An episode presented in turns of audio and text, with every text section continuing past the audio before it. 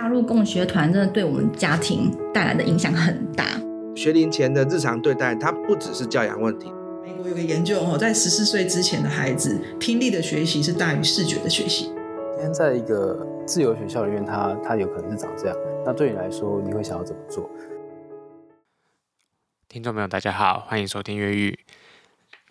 今天我们来继续把之前一直有在读的这一本《该隐的封印》第十一章，叫做“愤怒与暴力”，来做一个简单的分享。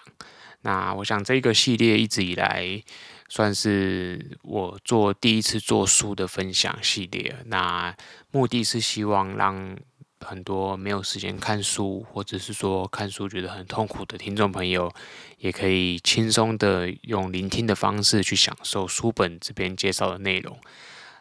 第十一章“愤怒与暴力”，其实我认为已经是这一整个《该隐的封印》这本书的一个接近总结的尾声了。因为其实第十一章完之后，也剩下第十二章，也就是最后的总结部分，在谈男孩的需求部分。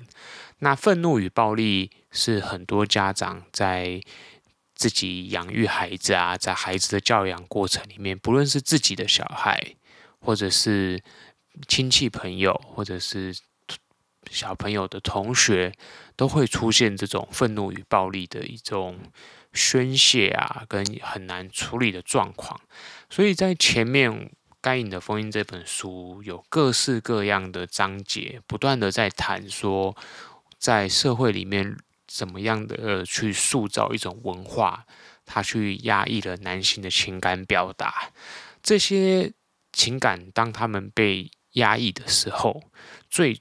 大最大的后遗症，其实就是在这一章谈的所谓的愤怒与暴力。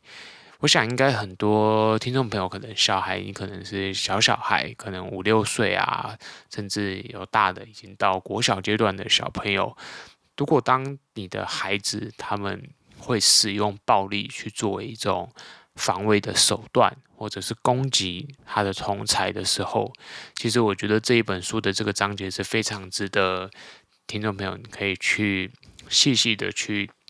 思考，说这个作者讲的是不是正确的？那他的小标有一个叫做“治疗愤怒的最佳良药是言辞”，所以这个部分我们等一下也会来做一个说明哦。那作者在这一个章节里面，其实他就开始去举了非常多的例子，去讲说到底我们在青少年时期。产生的这些暴力，以及在小孩子国小阶段产生的这些暴力，它到底是怎么样？为什么会形成的？那简单的讲呢，作者的理论，我想很清楚的可以说，一般来说，如果说人的情感它是可以被正确的理解跟接纳的话，其实我们并不需要使用暴力这样子的手段来去。做一种防卫机制的表现，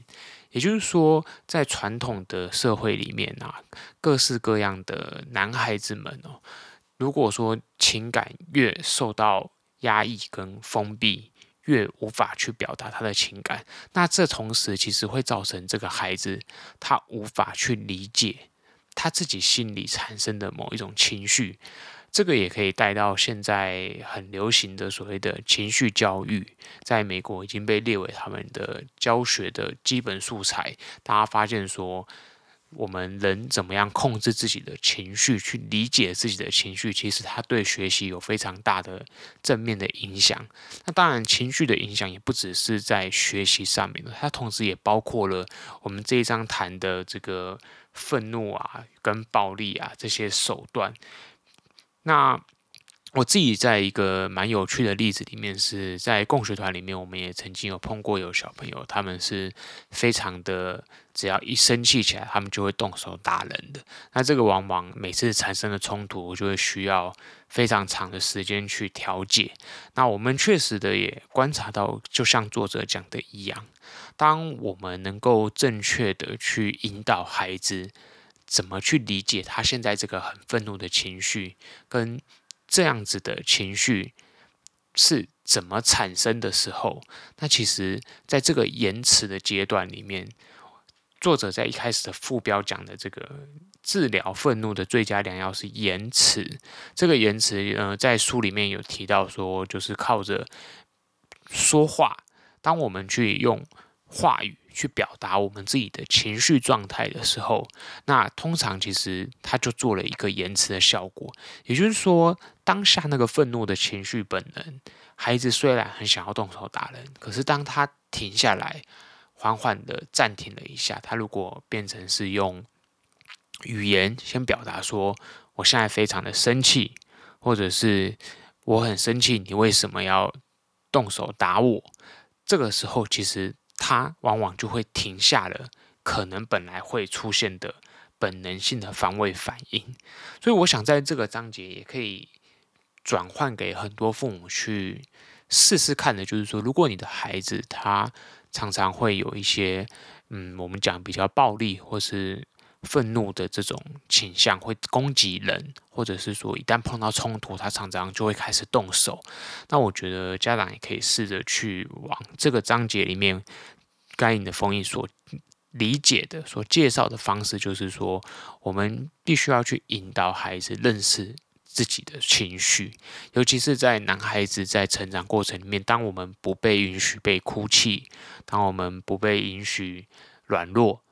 的时候，这一些传统社会的束缚，往往会让男孩子们在面对这样子的情绪的时候，他们会开始出现各种防卫心态，去避免自己掉入这样子的情绪里面，只因为他们没办法理解他。那我在这边也特别帮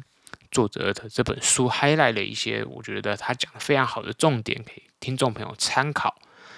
首先，第一个，他说，男孩子暴力的行为啊，他背后的动机多半是防卫性的，而非攻击性或是掠夺性哦。这个部分，其实我想给很多人应该都有读过相关的资讯，就是说，我们人其实在做出攻击人的行为的时候，多半都是在做防卫，很少人是主动。他自己就想要去攻击人的，因为其实用逻辑来思考的话，你去攻击人，你可能会被反击，所以没有什么好处嘛。那所以在这边作者也告诉我们啊，我们看到的大部分的这些暴力行为，它背后其实都是防卫性的。所以既然它是防卫性的呢，我们也要去思考的是，它到底在防卫些什么呢？那第二点，他说，如果男孩子先入为主的认为这是一个充满威胁的世界。他会用暴力的态度来回应周遭的威胁，所以这就是我们前面讲了很多次，在男性文化中啊，在这个社会存在的刻板印象哦，就是要男孩子要强刚有力啊，不能显露软弱，这些东西都会让孩子发觉说，这个世界好像一直都对他来说都充满了各式各样的威胁。所以，我们怎么样去带男孩子走出这种传统的文化？改变、塑造他的自己的性格，其实这我觉得是第二点，作者讲的一个很重要的重点。然后第三点也很重，也很有趣哦。他说，男孩子通常不了解，也不愿意承认让他们愤怒的真正原因哦。这个就是所谓的情感教育的一个错误，使得男孩子本身无法理解他愤怒的来源与强度。所以，当我们试着去戳他，我们试着去告诉他的时候，他们反而不愿意承认，即使他内心知道这可能就是他现在生气的东西，但是他也不会承认。讲了这几点呢，作者也告诉我们啊，其实男生常常把暴力啊当做是一种铠甲一样穿在身上，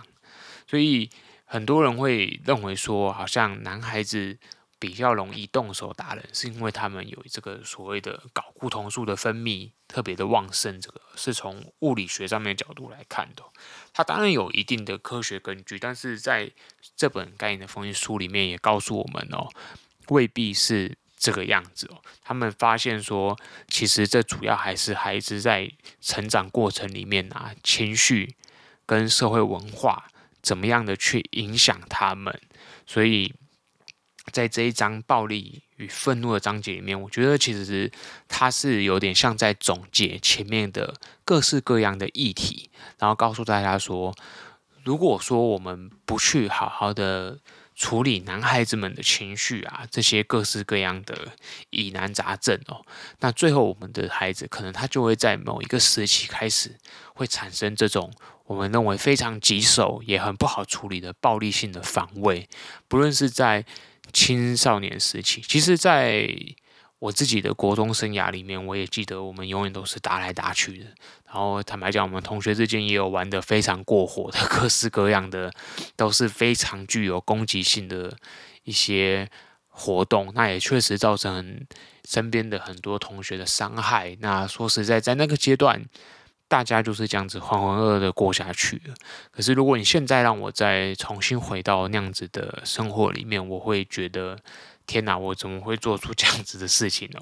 我觉得这也是在看这本《概念的风》里面，我自己在回顾这本书，我觉得最有趣的地方，那就是我们当下往往都觉得自己没有做什么，可是，在理解了所有的这些情绪，所有的呃，我们讲的情感的封印的背后，我们才会去注意到说，其实以前你那样子的生活一点都不正常。但是在这个社会里面，其实我觉得很少有家长能够注意到这一块，所以这也是这本书为什么当初我在阅读的时候，我非常非常的